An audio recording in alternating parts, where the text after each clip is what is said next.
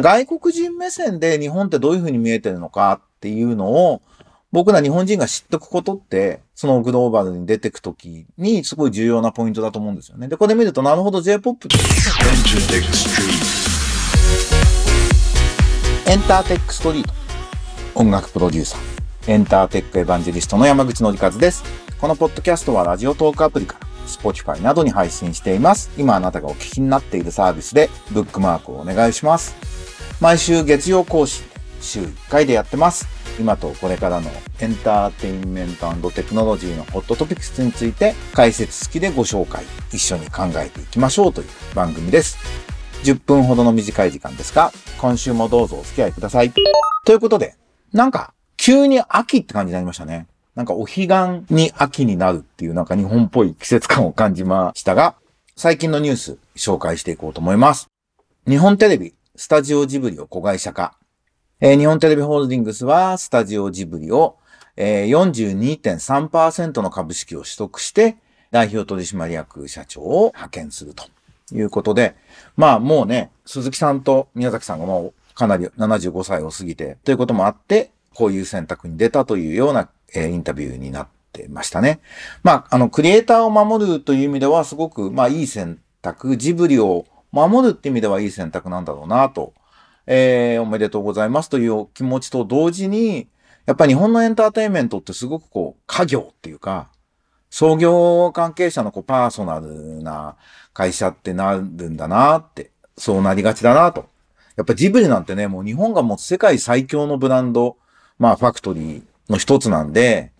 なんかもうちょっとアグレッシブにね、やれるといいなと思う。ディズニーみたいになれるといいわけじゃないですか。なんかテレビ局に渡してもね、グローバルな発展に関しては期待薄なので、そこは残念だなというか、まあ逆に言うともう日本テレビが結構コンテンツの権利集めているので、テレビ局っていうね、もう衰退し始めているビジネス業種ではなく、コンテンツを作っていくハブになるみたいなね、新しいこう業態の経営姿勢を、まあ分社化とか含めてね、あの、まあテレビはやめらんないんでしょうから、そういう経営姿勢に向かってもらうといいなと思います。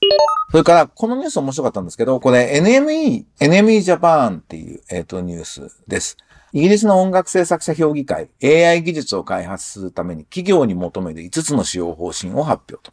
イギリスの、まあ、ソングライターとかアーティストとかプロデューサーとかマネージャーとかが入っている団体が AI に関して使用方針を出した。で、5つの方針って言ってるんですけど、まあ、要するに AI に学習させるデータというのは、その音楽制作者側の権利を明確にして尊重して、その意思を尊重してやってくださいと。で、そこから生まれる売り上げとかもちゃんとシェアしてくださいっていう、まあその学習データに関するあのルール付けの提案なんですよね。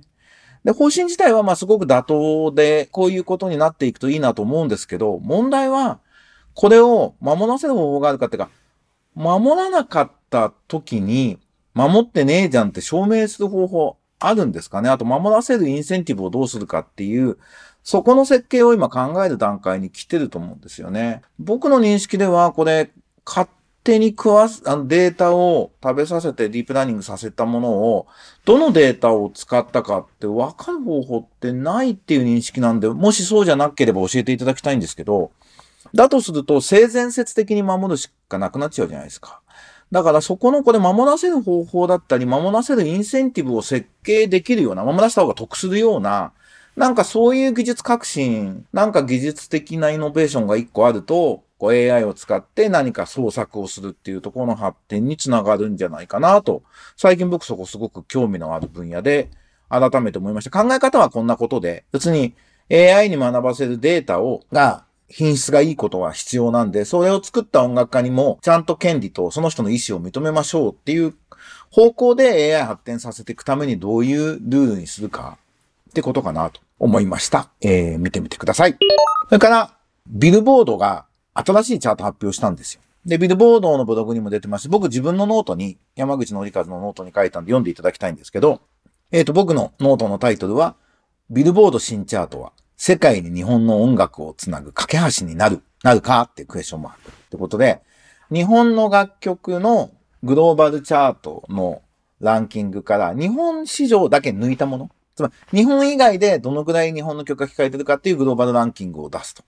で、合わせて国ごとに、韓国でどう、フランスでどう、インドネシアでどうみたいなことも、えー、少しずつ出して、今、5つぐらいの国出てましたけど、っていうのをビルボードが始めるっていうんですね。非常にこれ興味深いんで、ぜひ見てみてください。まず僕のノート読んでみてください。これ日本の音楽がデジタルとグローバルの時代だって僕ずっと言い続けてるんだけど、まさにね、こういうチャートを見るとリアリティがあるし、なんかワクワクすると思うんですよね。日本のユーザーもファンも。あとアーティスト自身、業界ので働くスタッフ、プロデューサー、マーケターも、ちょっとグローバルもっとちゃんとやろうってインセンティブが働いてくるチャートだと思うんで、ものすごい期待したいと思います。このビルボードのさすがだなと。で、磯崎さんがずっと実はもう3、4年前からやるやるって言ってて、結構データをね、のライセンスを受ける交渉が大変みたいで苦労されてたみたいですけれども、えー、やっとできるみたいなんで、これは非常に期待したいと思います。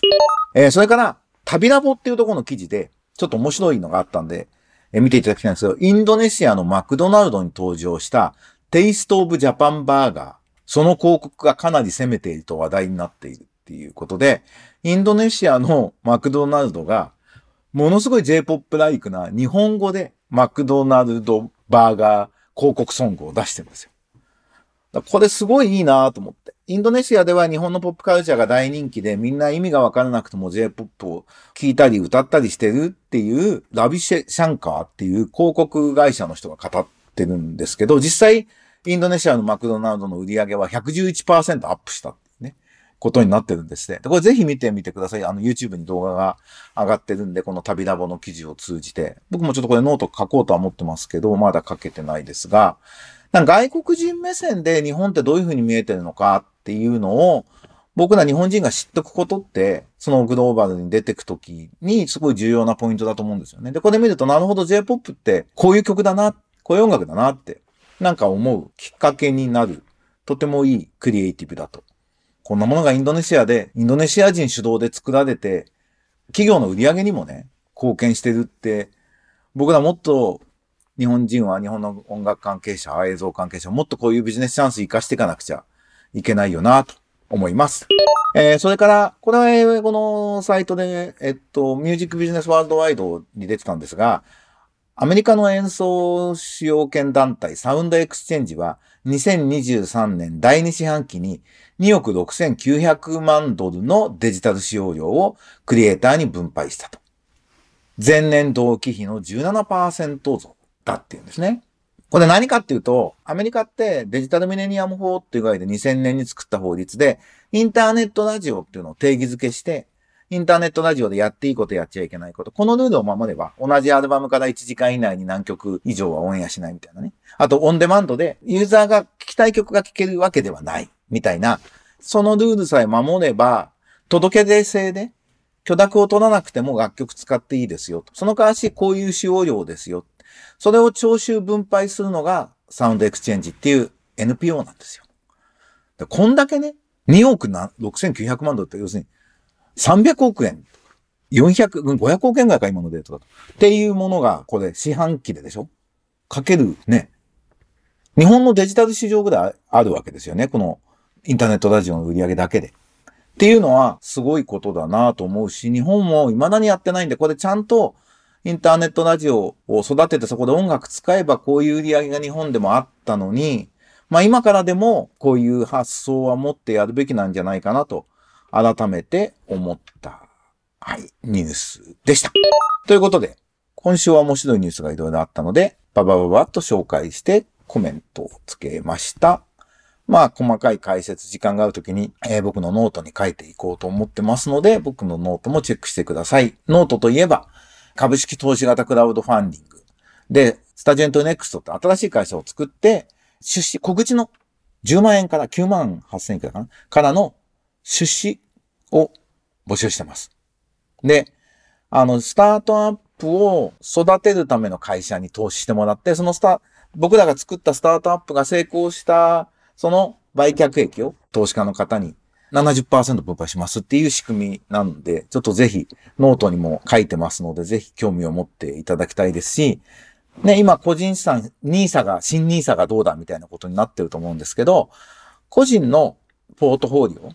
今、定期預金に入れていくのってバカなわけじゃないですか、ある程度。その時にいろんなバランスで外貨預金にしましょうとか、 NISAどうこうとか言ってるでしょ。その中で、スタートアップ投資っていうのも、まあ、10%とか、まあ5%とか20、まあ好みだと思うんですけど、多少はその、そのリスクはあるけど、リターンがでかいところにも貼るっていうのは、これ、投資の鉄則なわけですよね。だ個人資産のポートフォリオで、スタートアップとかも、エンジェルみたいなこともやってみたいなって人にとっては、個別のスタートアップに貼るよりも、僕らペドフェッショナルが、えっ、と、スタートアップ5社作ります、2年間で、みたいな。で、4社は何らかエグジットさせるんで、こういう、えー利益計画になってますっていう形なので、ポートフォリオの中でスタートアップ投資考えてるっていう方にはすごい面白いと思うんで、ぜひ前向きにご検討いただければ。あと、情報共有を、こんなサービス作って、こんな会社になっていったよみたいなことを定期的にちゃんと情報共有していこうと思うんで、そこのワクワク感、ドキドキ感みたいなものも共有できると思うんで、スタートアップに興味のある方にはとても楽しい小口の出資なんじゃないかなと。えー今、期間延長してなんとか達成しようと思って頑張ってますので、ぜひ応援をよろしくお願いします。ということで、今週のエンターテックストリートをこんなところで終わろうと思います。エンターテックエヴァンゲリスト山口のりかずでした。秋で気持ちいいですね。はい。元気に行きましょう。残り今年もあと3ヶ月になりましたね。では、また来週。バイバイ。